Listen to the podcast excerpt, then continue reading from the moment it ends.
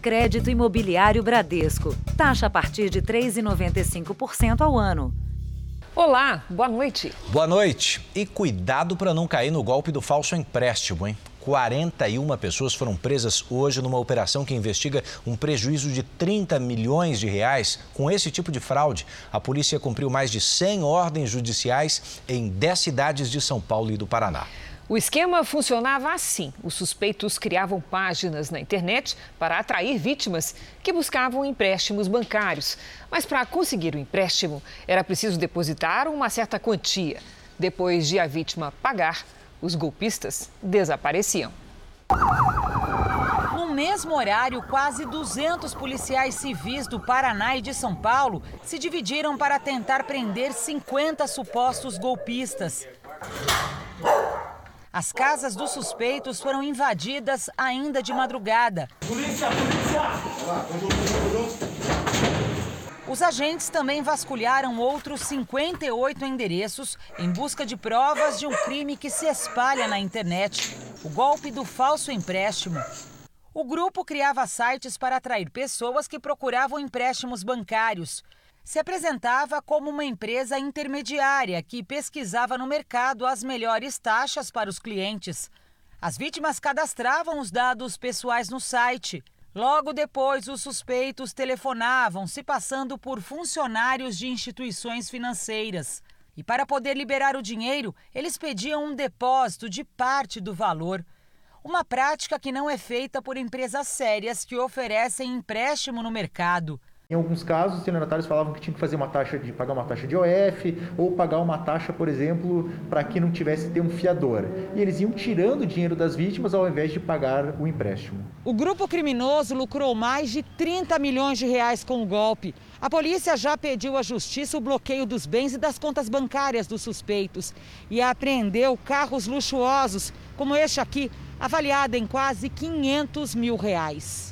Durante as buscas, os policiais também encontraram 200 mil reais em dinheiro vivo. A maior parte estava na casa do proprietário dos dois veículos de luxo apreendidos. 41 pessoas foram presas. Milhares de vítimas de todas as partes do país caíram no golpe. Os estelionatários se utilizaram da pandemia para obter um ganho fácil, um lucro numa época em que as pessoas estão desempregadas, estão buscando aí um modo de conseguir dinheiro e um desses modos é fazer empréstimos se endividando ainda mais. Mão na cabeça! Mão na cabeça! Veja agora outros destaques do dia. Ex-diretor do Ministério da Saúde, Roberto Dias, nega pedido de propina para compras de vacinas. Mas acaba preso por ordem do presidente da comissão. São Paulo confirma circulação de variante Delta e estuda antecipar segunda dose. Haiti decreta estado de sítio depois do assassinato do presidente. E na série especial, o campeão de skate que inventou uma espécie de andador para a filha praticar o esporte.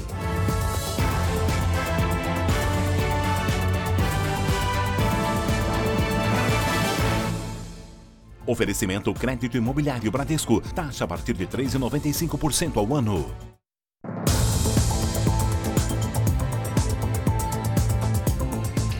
O consumo de bebida alcoólica diminuiu no Brasil na última década, mas não entre as mulheres que estão bebendo mais. Pois esse comportamento de risco traz consequências inestimáveis à vida das vítimas do alcoolismo e um custo milionário à saúde pública. Foi na adolescência que esta dona de casa começou a beber. O consumo excessivo e frequente do álcool afetou a saúde e prejudicou a vida familiar.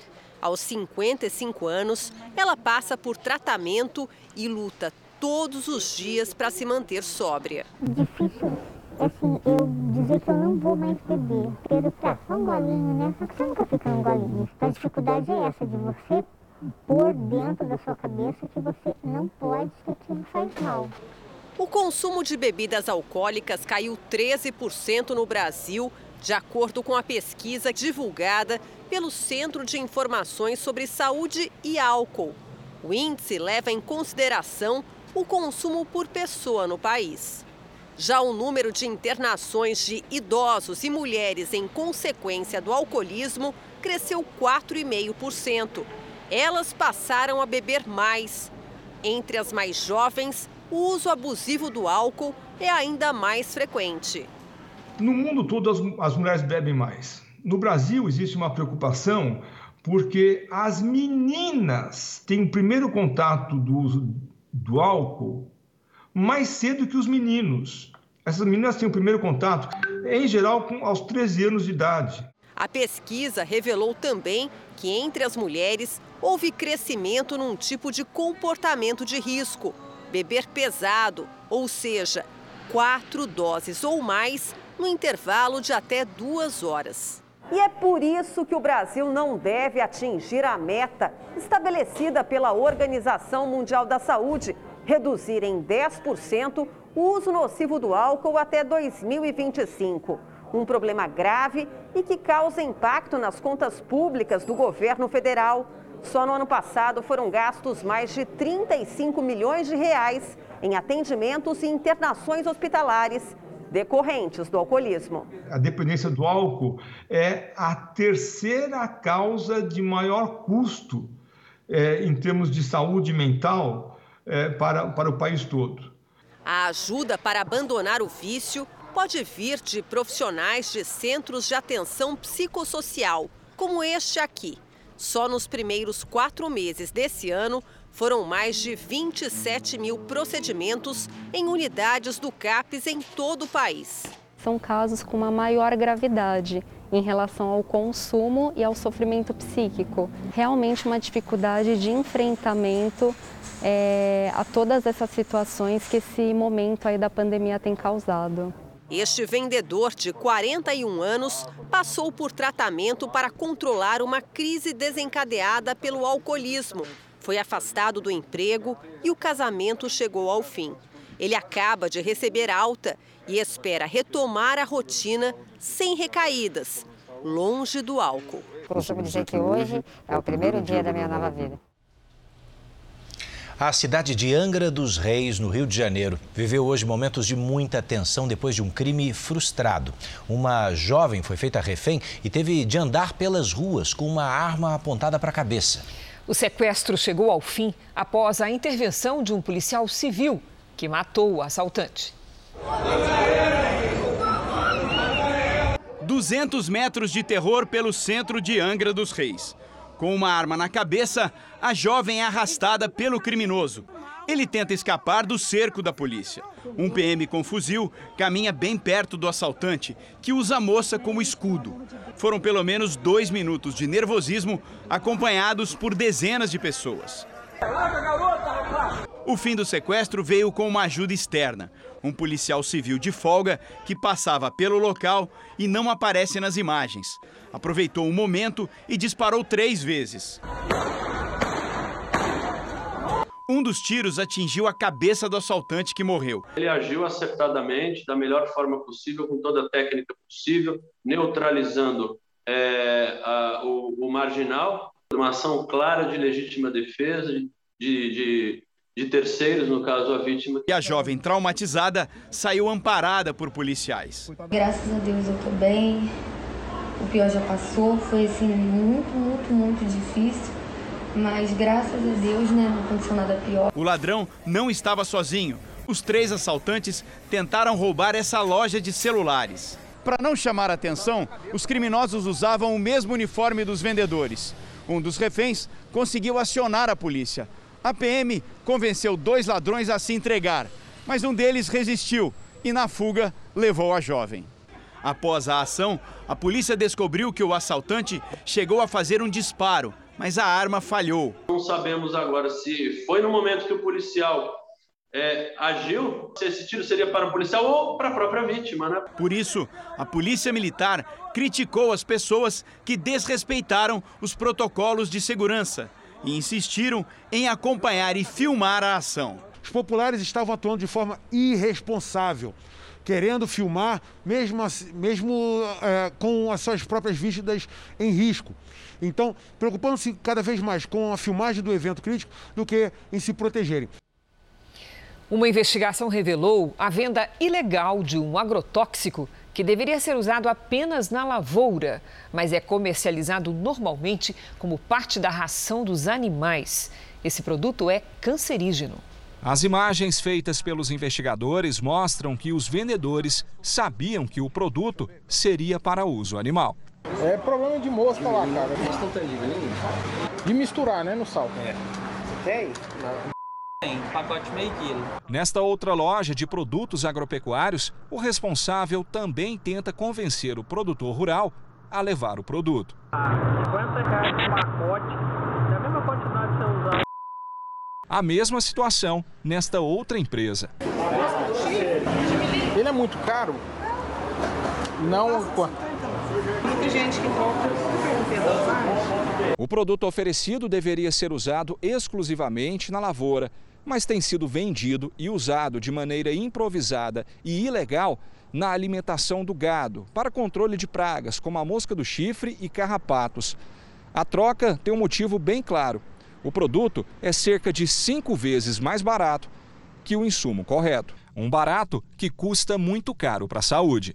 Ele tem epicloridrina e outros metais pesados, que são altamente tóxicos para os animais e para o ser humano. A venda do produto é controlada pelo Ministério da Agricultura e só deveria sair da loja com uma comprovação de destino para uso na lavoura.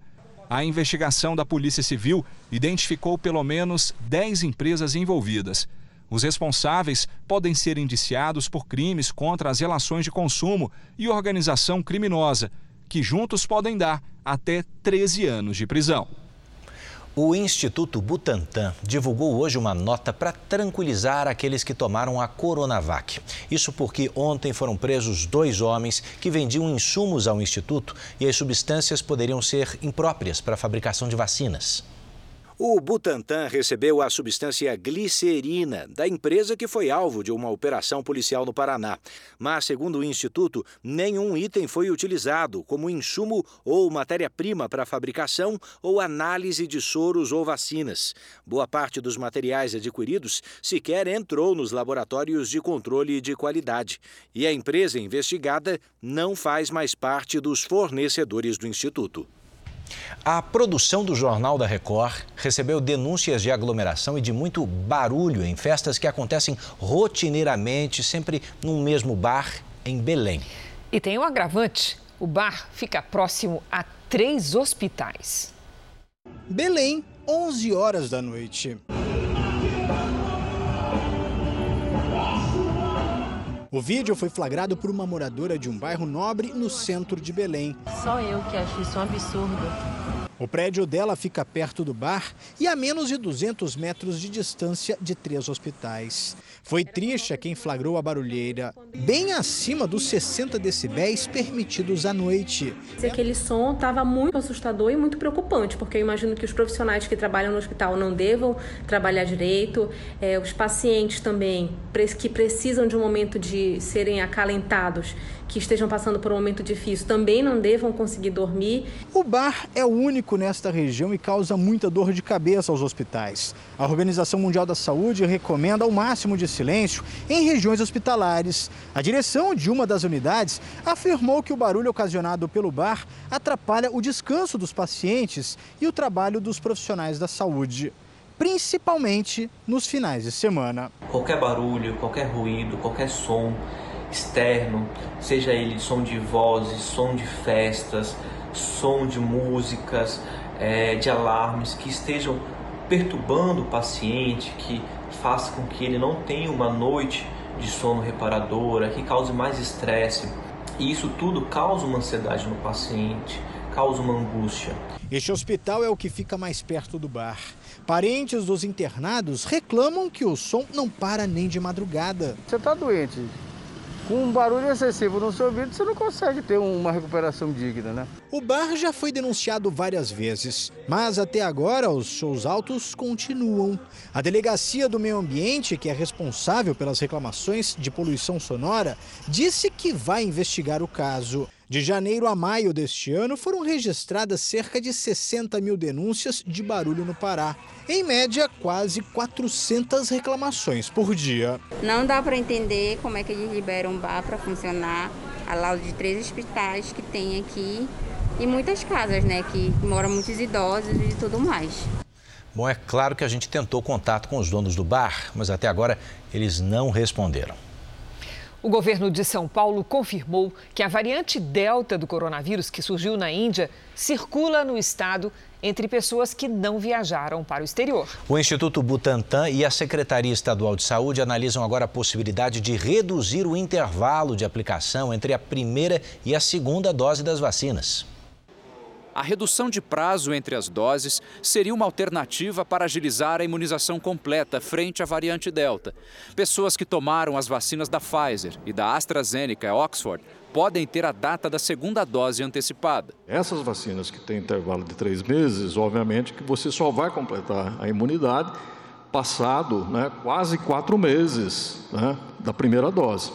Então, sem dúvida, a, a possibilidade de antecipação da segunda dose para estas vacinas né, deve ser considerado sim. O governo do estado anunciou ainda a compra de mais 4 milhões de doses da Coronavac importadas da China.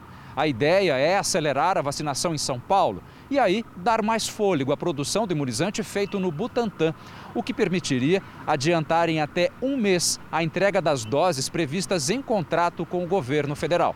Quase 15% da população do estado de São Paulo está completamente imunizada.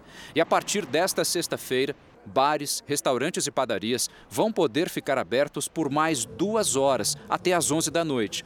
O toque de recolher segue mantido, entre as 11 da noite e as 5 da manhã. Vamos ampliar o horário de funcionamento das atividades econômicas em todo o estado de São Paulo, exceto onde prefeitos ou prefeitas entenderem que devam ter posições mais restritivas e vamos também aumentar a ocupação, a permissão de ocupação de 40 para 60%, mantidas todas as demais cautelas e protocolos sanitários. As escolas técnicas, faculdades públicas e particulares podem voltar às aulas presenciais a partir do dia 2 de agosto, com ocupação de 60%. O mundo passou hoje da marca de 4 milhões de mortes pela Covid-19, segundo informação da Organização Mundial de Saúde. E vamos aos números de hoje da pandemia no Brasil. De acordo com o Ministério da Saúde, o país tem mais de 18 milhões 909 mil casos da Covid-19. São mais de 528 mil mortos. Foram 1.648 registros de mortes nas últimas 24 horas.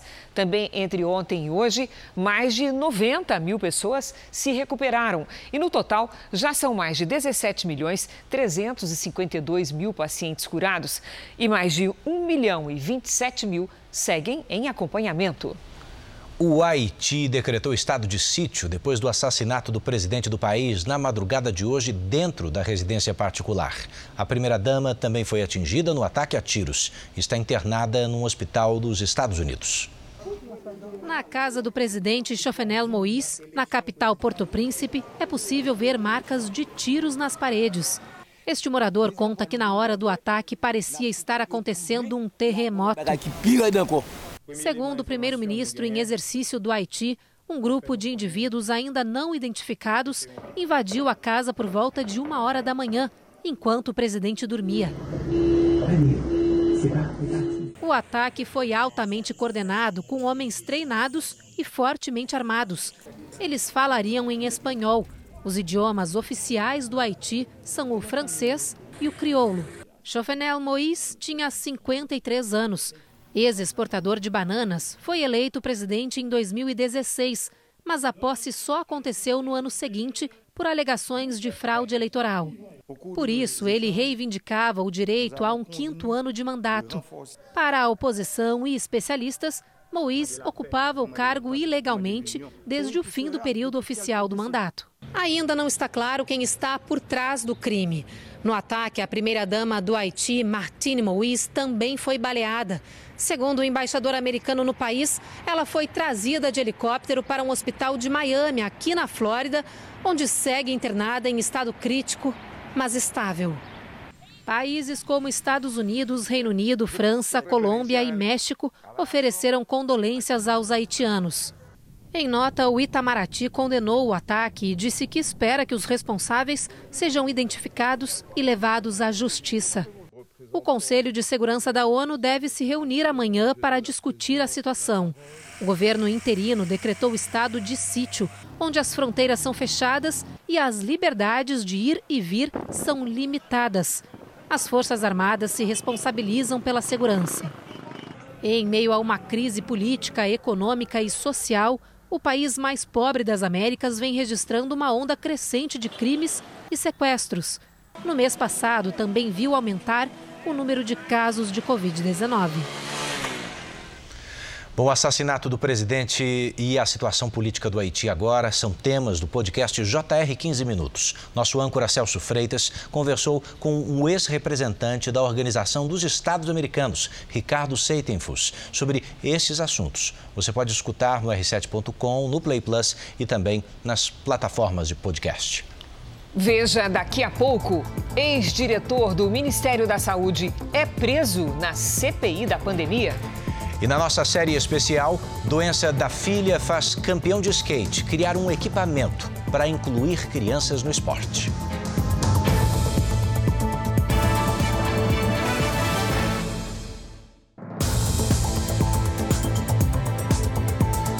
Já estamos de volta para você saber que o presidente Jair Bolsonaro afirmou hoje que deseja investir mais na manutenção de rodovias federais. Então vamos a Brasília com os detalhes sobre isso. Tiago Nolasco, boa noite para você. Oi, Edu, boa noite para você, para a crise e para todos. O presidente pediu para o Ministério da Economia reforçar em 5 bilhões de reais o orçamento do Ministério da Infraestrutura, que é comandado por Tarcísio Gomes de Freitas. O presidente também garantiu que, apesar desse pedido, vai respeitar o teto de gastos, que é o limite para evitar um maior endividamento do país. Bolsonaro também teve uma reunião com o ministro de Relações Exteriores. O Jornal da Record apurou que na reunião foi tratada a situação do Mercosul haverá uma cúpula do bloco por videoconferência e o Brasil deve voltar a defender uma reforma da tarifa externa comum contra a vontade da Argentina. Também foi discutida a agenda de viagens internacionais de Bolsonaro no segundo semestre, a possibilidade do presidente ir para a Itália e também para o Reino Unido participar da cúpula do clima. É com vocês aí em São Paulo. Seguimos acompanhando essa agenda então, Nolasco. Muito obrigado. Bom, da infraestrutura para a economia. O Ministério de Paulo Guedes revisou hoje para cima a projeção do Produto Interno Bruto do Brasil para este ano de 2021. Em 18 de maio, vocês se lembram, o Ministério havia elevado essa projeção de 3,2% para 3,5%. Há um mês, a estimativa subiu um pouco mais, entre 4% e 5%. E hoje, numa audiência da Comissão de Fiscalização e Controle da Câmara dos Deputados, o ministro da Economia ampliou essa expectativa de alta, falando agora entre 5% e 5,5%. E atenção, porque o Conselho de Ética da Câmara dos Deputados aprovou a suspensão por seis meses do mandato do deputado Daniel Silveira, do PSL do Rio de Janeiro.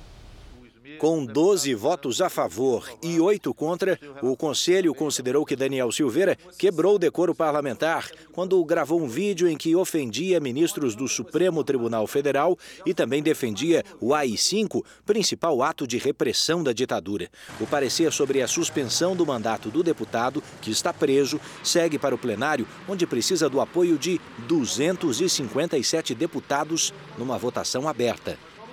No noticiário internacional, o ex-presidente dos Estados Unidos, Donald Trump, entrou com o processo contra o Facebook, o Twitter e o Google por censura.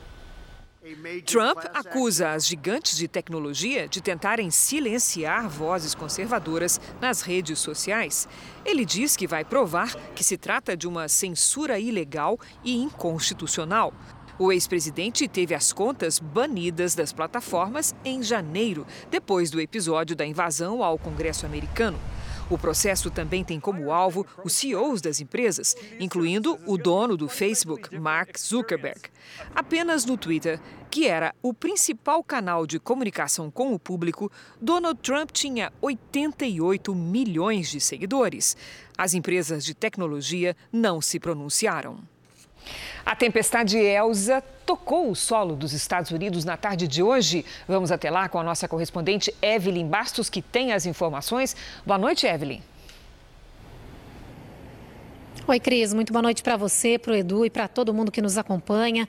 Olha, essa tempestade que ontem chegou a virar furacão acabou perdendo força, mas mesmo assim provoca chuvas torrenciais e ventos fortes na região norte aqui do estado da Flórida. Elsa tocou o solo próximo à capital Tallahassee, provocando inundações e deixando pelo menos 25 mil casas sem energia elétrica. Ainda há alerta para tornados. A previsão é que nesta noite a tempestade chegue à Geórgia e na quinta deve seguir para o norte do país.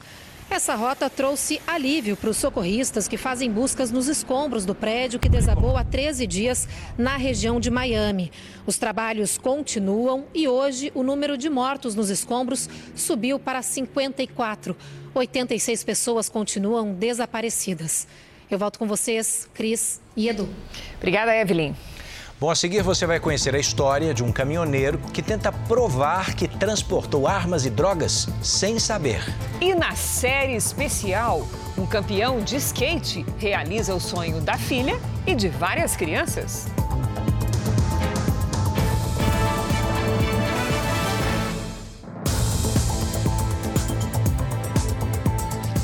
A família de um caminhoneiro luta pela liberdade do motorista. Ele foi preso ao transportar drogas e armas em um equipamento industrial. Bom, o homem alega o seguinte: que não sabia detalhes da carga que havia sido contratado para levar. O próprio Ministério Público, imagine, concluiu que o material estava tão escondido que estava sem o conhecimento dele. A felicidade dos primeiros anos de casamento foi interrompida com a notícia que nenhuma mulher quer ouvir. Às 5 da manhã eu recebi uma ligação do policial de São Paulo, né? Dizendo que o meu marido estava preso. O caminhoneiro Igor Barreto da Silva Lima, de 28 anos, foi abordado por policiais civis em São Paulo quando pegava a estrada em direção ao Rio de Janeiro. Ele havia sido contratado por um aplicativo de frete para transportar essa furadeira industrial. Cães farejadores ajudaram a polícia a encontrar 27 pistolas e 137 tabletes de maconha escondidos no equipamento. Igor apresentou a nota fiscal do serviço de frete no valor de R$ 1.300. No documento aparecem os nomes da contratante e de quem receberia a carga, mas ninguém foi encontrado provavelmente uma, uma organização criminosa, né, se utilizando desses serviços de transporte, que é utilizado no Brasil inteiro, esses aplicativos, se utilizaram desses transportes para evitarem se expor, né? Colocam pessoas, trabalhadores, para transportar essa droga e, consequentemente, não se expor. A família tem em mãos um parecer do Ministério Público de São Paulo que pede a soltura do caminhoneiro. O documento destaca que Igor é motorista profissional, sem antecedentes criminais e foi contratado por meio de um aplicativo de forma aleatória. Já se passaram três meses e Igor continua preso. De lá para cá, ele fala uma vez por semana com a família por meio de videoconferência. O caminhão é financiado e as prestações continuam a chegar. Enquanto as dívidas se acumulam, Igor repete a mesma coisa todas as vezes que fala com a mulher. Ele tem falado para mim, para a família, né, que não quer mais ser caminhoneiro, né, porque ele ficou realmente traumatizado com tudo isso que aconteceu. E um empresário de Minas Gerais é suspeito de tomar quatro doses de vacinas contra a Covid-19. A Prefeitura de Viçosa, no interior do estado, encaminhou a denúncia para o Ministério Público.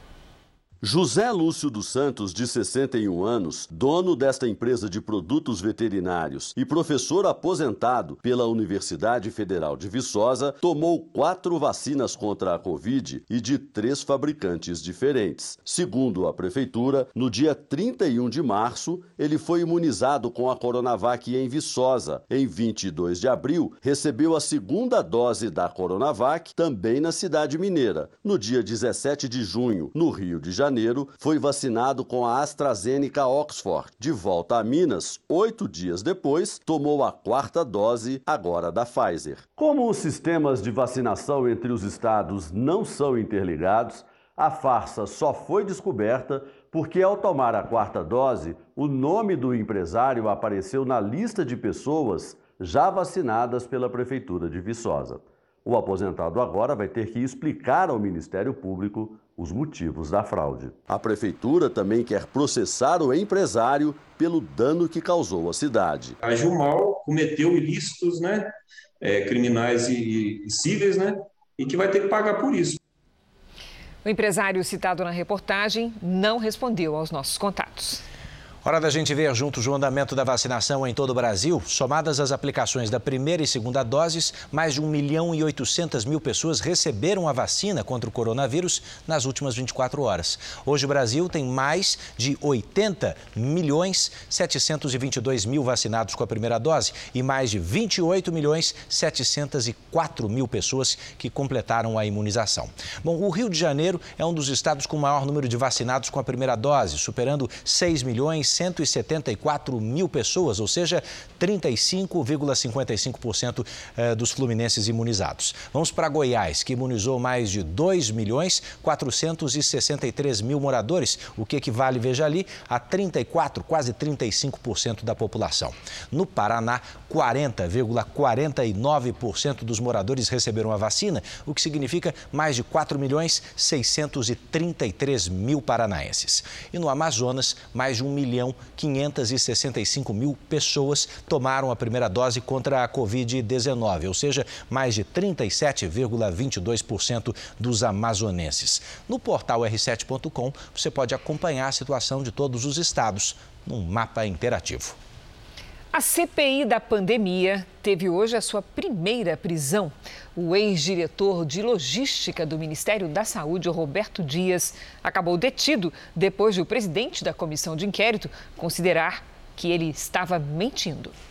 Roberto Dias negou que tivesse pedido propina ao representante da Davat, Luiz Paulo Dominguete, durante uma suposta negociação da vacina AstraZeneca. Senador, essa alegação é tão esdrúxula e fantasiosa quanto o pedido de um dólar. Qualquer um que me conhece, qualquer um que me conhece, sabe que jamais um diálogo desse seria atribuído a mim. Nunca houve esse pedido e nunca houve essa fala. É, então, especificamente. E, inclusive, já foi apresentado queixa-crime contra o senhor Dominguete. Durante um jantar, Dominguete teria oferecido 400 milhões de doses de vacinas AstraZeneca. Segundo Dias, o negócio não foi para frente, porque Dominguete não tinha um documento que comprovasse que a Davat fosse representante da fabricante AstraZeneca. Não havia carta de representação do fabricante. Roberto Dias chamou o denunciante Luiz Paulo Dominguete de picareta. Estou sendo acusado sem provas por dois cidadãos o senhor Dominguete, que aqui nessa CPI foi constatado ser um picareta que tentava aplicar golpes em prefeituras e no Ministério da Saúde.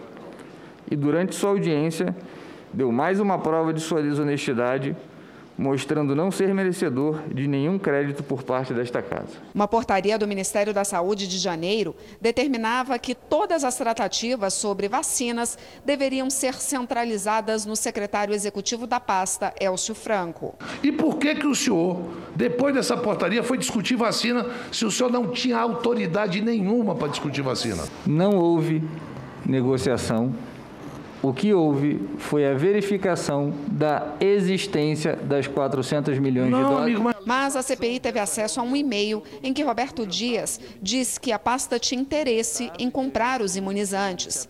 Roberto Dias também afirmou que nunca pressionou o servidor Luiz Ricardo Miranda, que denunciou transações atípicas no contrato de compra da vacina Covaxin. Segundo o depoimento, o servidor estava contrariado porque Roberto Dias negou a ele um cargo no ministério.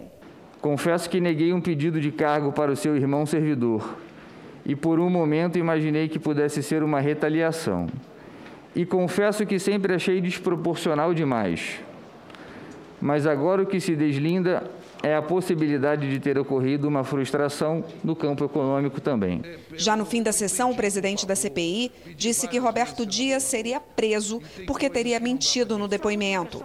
Áudios retirados do telefone de Dominguete foram exibidos. Em off, para você sabendo, quem vai assinar é o Dias mesmo, tá? É, caiu no colo do Dias e a gente já se, já se falou, tá? E quinta-feira a gente tem uma reunião para finalizar com o Ministério. Ele vai ser recolhido agora pela polícia do Senado. Ele está mentindo desde manhã, dei chances para ele o tempo todo. Perfeito, senhor presidente. Eu, eu pedi, por favor, pedi várias vezes, senador Randolph. E tem coisas que não dá para admitir. Só uma última questão, presidente. Não, presidente, os, só... os, os áudios que nós temos do Doug Minguete são claros. E o senhor está, o senhor está detido pela presidência do Senado, pela presidência da CPI. A advogada de Dias protestou. Pela ordem, excelência, ele está, ele está aqui desde as 10 da manhã, respondendo, veio, veio, com, veio colaborar com essa CPI, prestando todas as informações que ele tem, ele está tá sob compromisso. Outros senadores apelaram para que o presidente revisse a decisão. Lhe fazer um apelo para que Vossa Excelência mantenha essa posição de equilíbrio e de respeito aos direitos e às garantias individuais asseguradas pela Constituição Federal do Brasil. É muito importante é, que esses direitos sejam observados. Mas o presidente da CPI manteve a decisão. Ele está preso por mentir, por perjúrio. E se eu tiver tendo abuso de autoridade, que a advogada dele ou qualquer outro senador me processe. E todo depoente que estiver aqui, que achar que pode brincar, terá o mesmo destino dele. Ele que recorra na justiça, mas ele está preso e a sessão está encerrada. Roberto Dias saiu da sala da CPI direto para a delegacia da Polícia Legislativa. A CPI quer ouvir novamente Elcio Franco, ex-secretário executivo do Ministério da Saúde. A comissão também deve ouvir nos próximos dias o Coronel Blanco, que apresentou a proposta de 400 milhões de doses de vacinas. Amanhã, a CPI ouve a coordenadora do Programa Nacional de Imunizações, Franciele Francinato. Bom, você percebeu que esse é o assunto do dia em Brasília, por isso seguimos na capital federal, agora ao vivo com Renata Varandas, que dá pra gente os últimos detalhes dessa situação. Renata, boa noite. Oi, Edu, boa noite a você, boa noite a Cris. Olha, Roberto Dias continua preso aqui na delegacia da Polícia Legislativa, que funciona ali, ó. Mostrar para vocês, é aquela porta de madeira que fica no subsolo aqui do Congresso Nacional. Ele foi preso, como vocês viram, no final da sessão por falso testemunho. Ele assinou um termo circunstanciado que equivale aí a um documento de prisão em flagrante. Vai pagar aí uma fiança e vai ser solto já daqui a pouco nos próximos minutos. O pedido de prisão foi feito pelo presidente da comissão, Omar Aziz. Cris e Edu. Obrigado, Renata Varandas, direto de Brasília. Olha aqui, durante a CPI, o presidente da comissão, senador Omar Aziz, disse que os bons membros das Forças Armadas devem estar, abre aspas, envergonhados porque fazia muitos anos que o Brasil não via membros do lado podre envolvidos com falcatrua, fecha aspas. O ministro da Defesa, com os comandantes do Exército, da Marinha e da Aeronáutica, divulgaram nota para responder.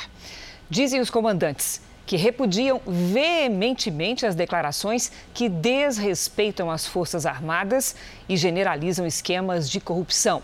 A nota continua. A narrativa do senador atinge as forças de forma vil.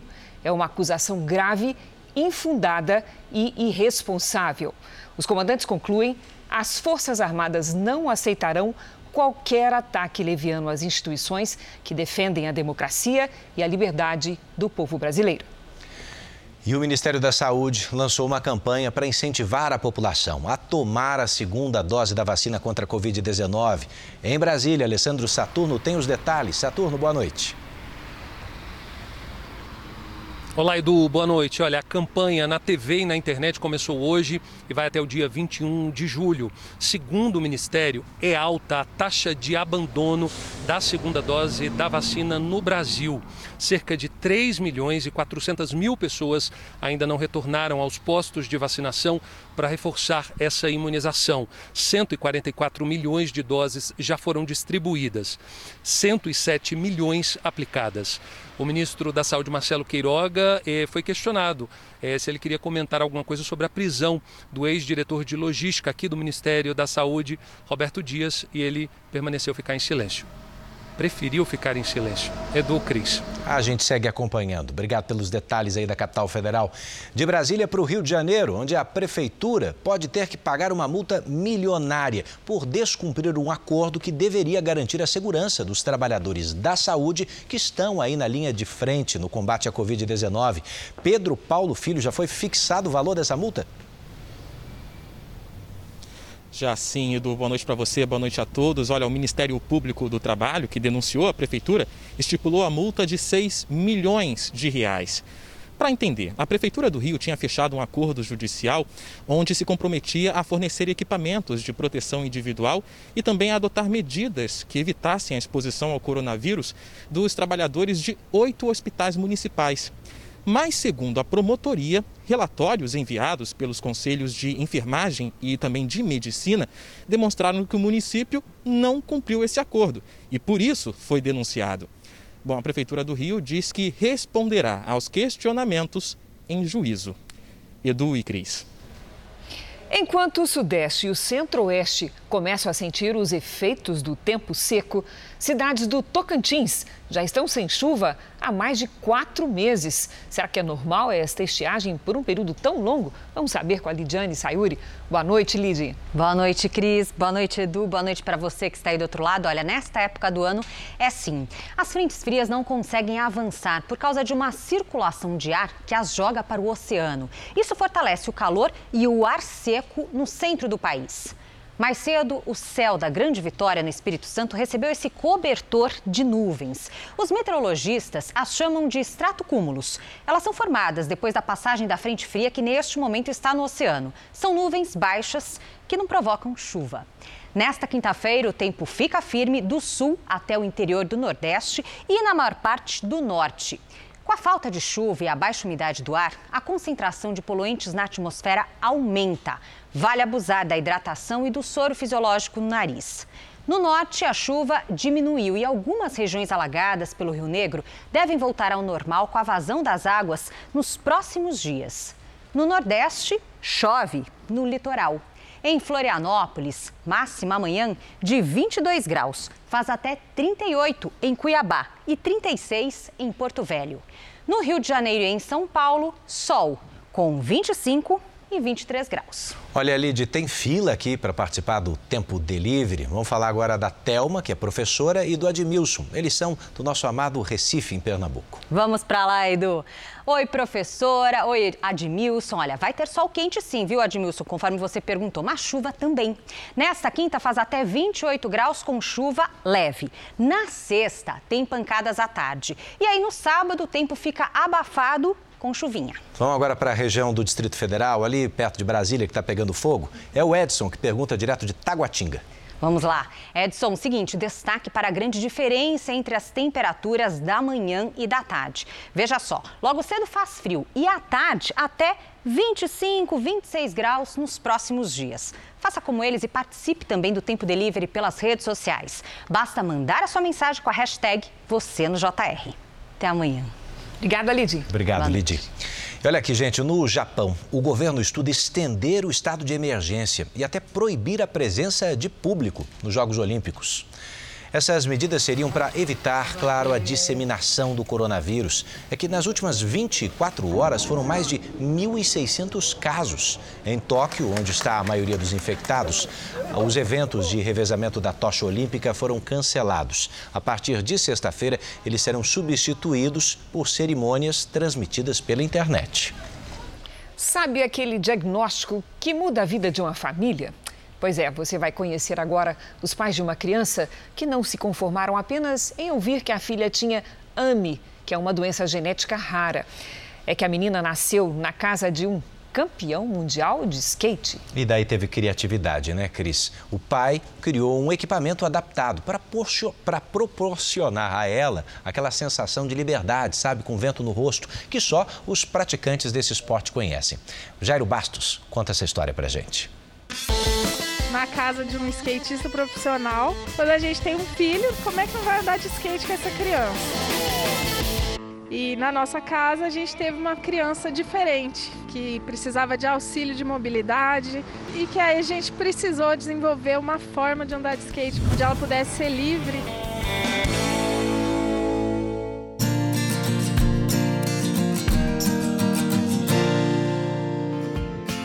Esse sorriso lindo no rosto da Iris é o resultado do amor incondicional dos pais.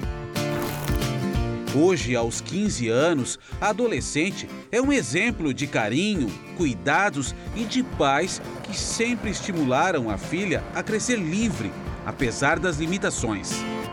Ter um filho com deficiência é uma responsabilidade muito grande. Então você tem que viver um dia de cada vez, sabe? Olhar para o seu filho, perceber o que, que você pode fazer para melhorar a qualidade de vida dele. Se divirta, faça ele feliz, faça ele sorrir. E foi exatamente isso que o Ricardo fez. Para entender essa história, vamos voltar no tempo. O ano era 2004.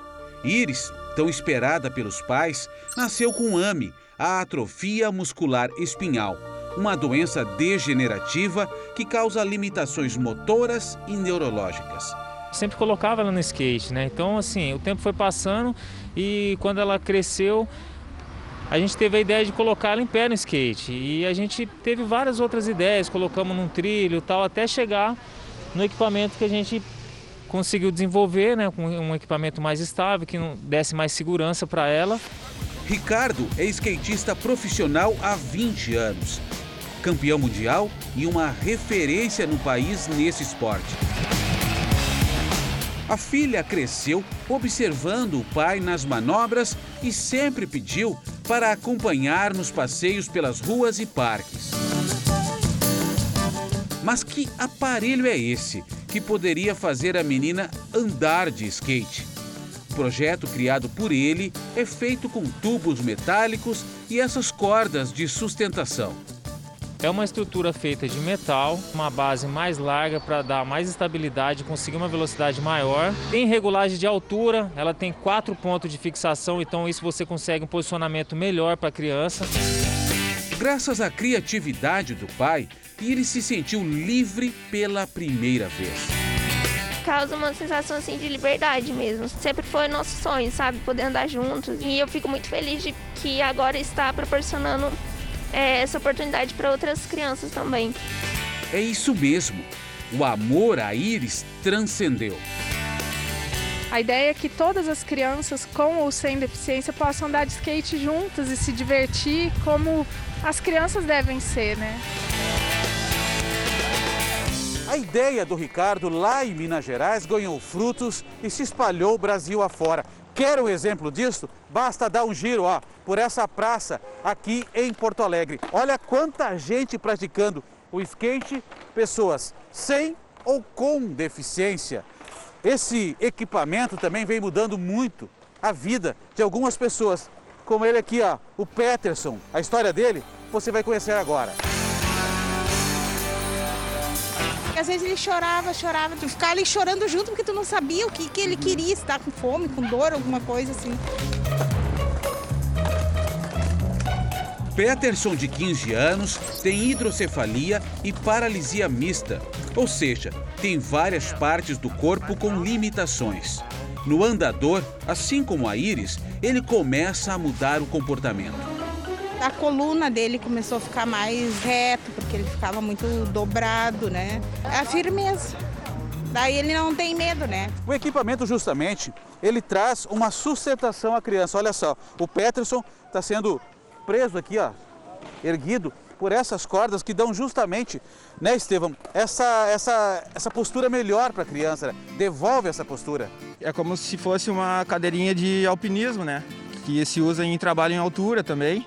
Então, dá sustentação para o paciente e, e, ele pode ficar em pé. Mesmo um paciente cadeirante tem a possibilidade de ficar em pé e praticar skate.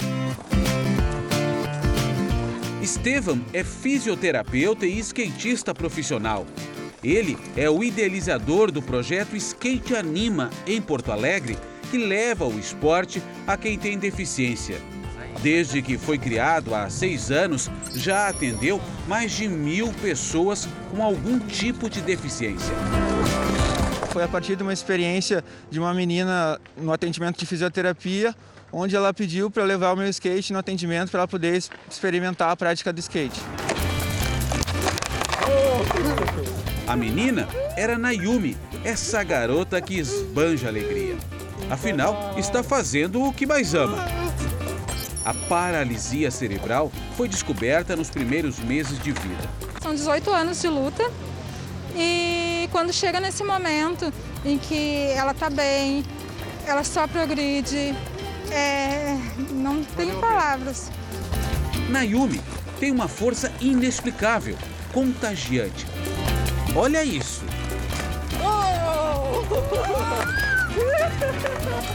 O projeto oferece aulas gratuitas e é realizado em pistas públicas na capital gaúcha.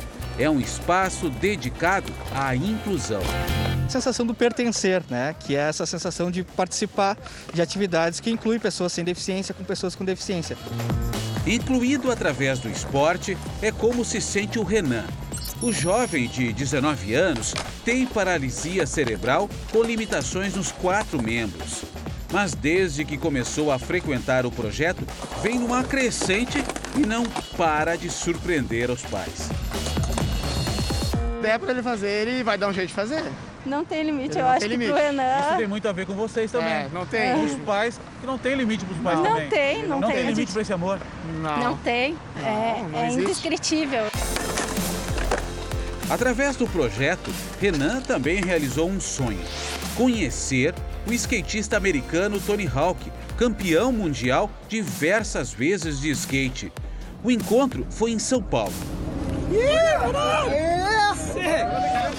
Outro ídolo é o gaúcho campeão brasileiro César Gordo. Esse encontro nós acompanhamos. Ver o sorriso dessa molecada andando de skate é incrível, é sem preço. Saber que você é inspiração ajuda a te inspirar também. Com certeza, ter esse tipo de projeto é um dos meus maiores motores. Os pais, quando querem algo para o seu filho, isso não tem limite, né? Alegrias e aprendizados que enchem os pais de orgulho. Ficar sem skate nem pensar. Não. Não, vamos, vamos, vamos parar com isso aí, vamos tirar o skate. Não. Vamos trocar por uma, por uma bola de futebol. Não. Nada? Nada. então tem que ensinar teu pai agora, né?